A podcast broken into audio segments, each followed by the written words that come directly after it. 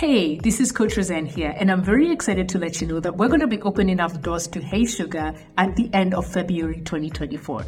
Now, I'm very excited to let you know that Hey Sugar Transformation Program is a program that helps women lose weight without dieting. It is our signature program, and we specifically talk about three main things we focus on mindset, we focus on nutrition, and we focus on movement.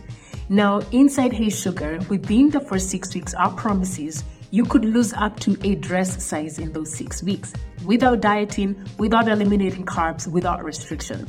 And the best part about this program is we're going to give you principles that are time tested and principles that you're going to use long after the six weeks are over.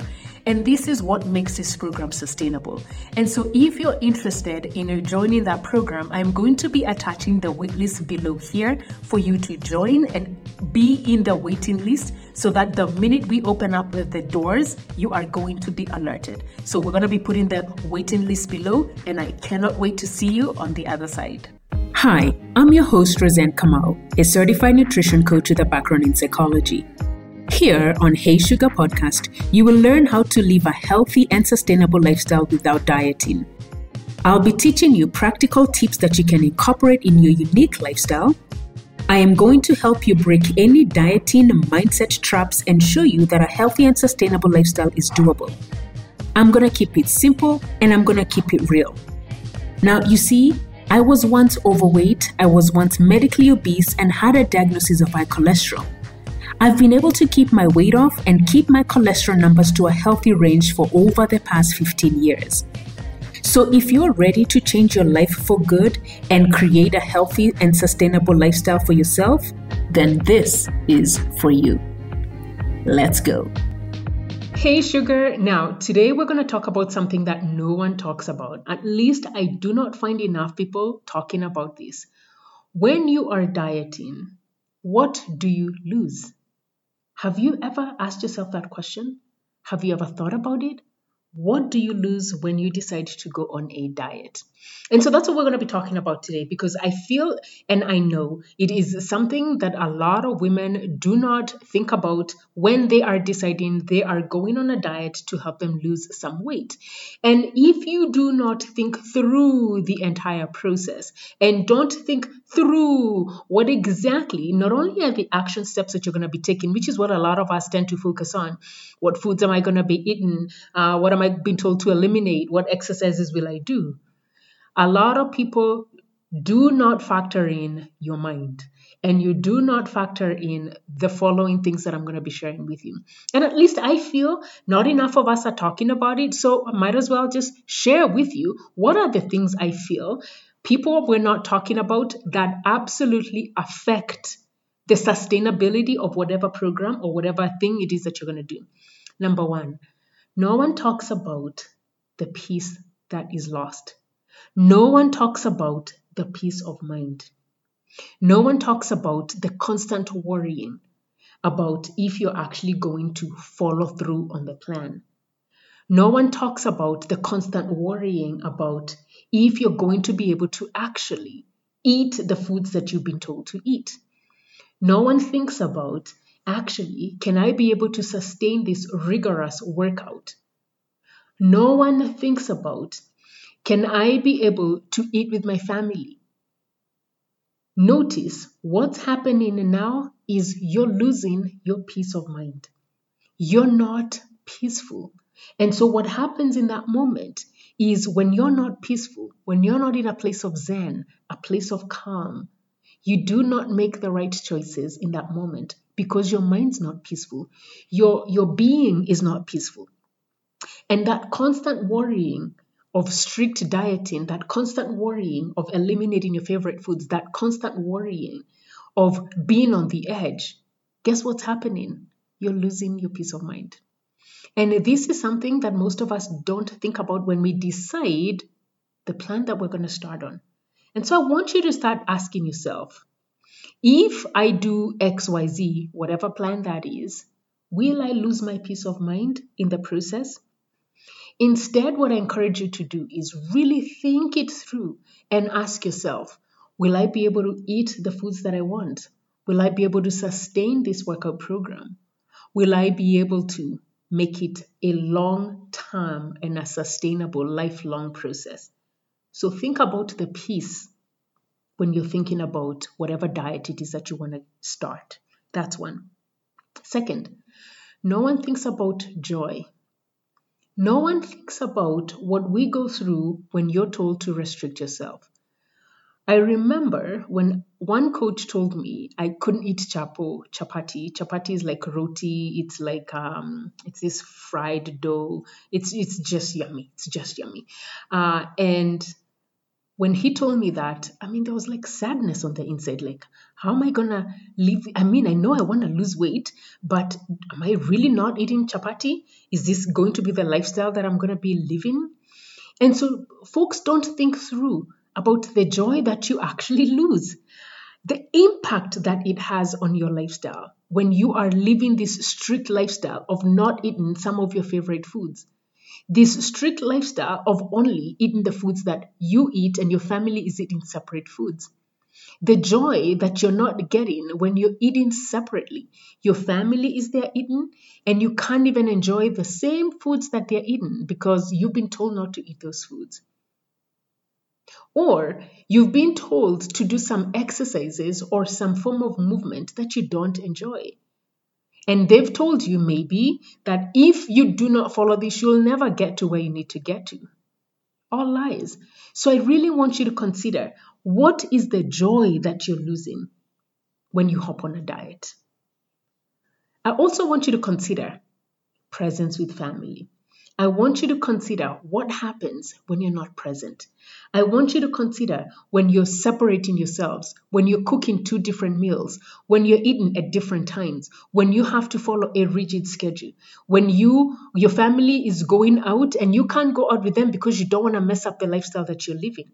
You don't want to mess up the food. You don't want to mess up. Think about it that you're no longer spending time with family. You're no longer spending time with loved ones, with your friends. If, let's say, Friday was a time that you would hang out with your friends, and maybe this was also a time that just brought you life because there's also the hangouts that people go to and they're not very helpful. Okay, so we really have to distinguish the two. So I want you to imagine what happens when you're not being present with maybe something that brings you life, brings you joy. Really consider that when you're considering the type of lifestyle that you're living and the lifestyle that you're going to be living when you start a diet. Something else that a lot of people don't think about is we don't think about the anxiety levels.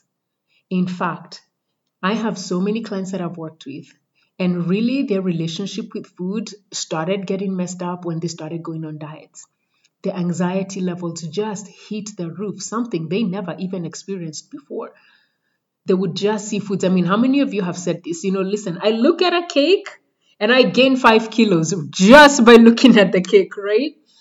How many of you have been on those strict diets and they've been so strict that man, you sit down in bed, you can't even sleep because all you're doing is you're thinking about food.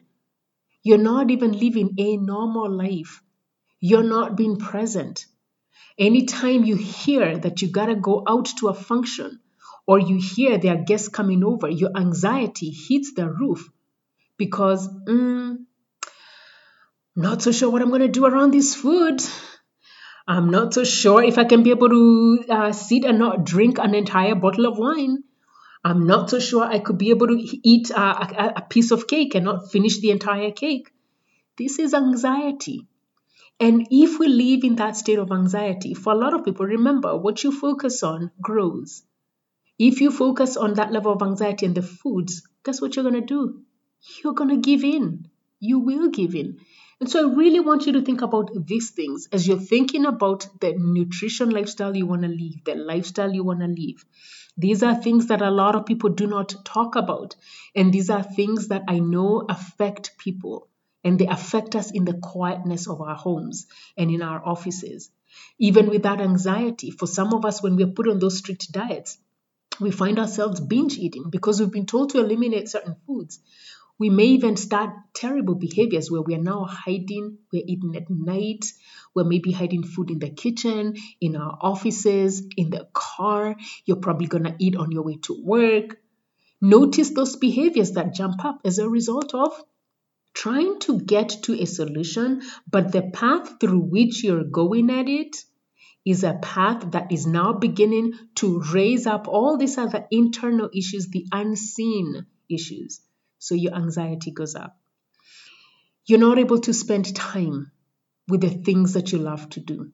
You're probably telling yourself, you know, I can't do XYZ because let's say you love, let's say it's tennis.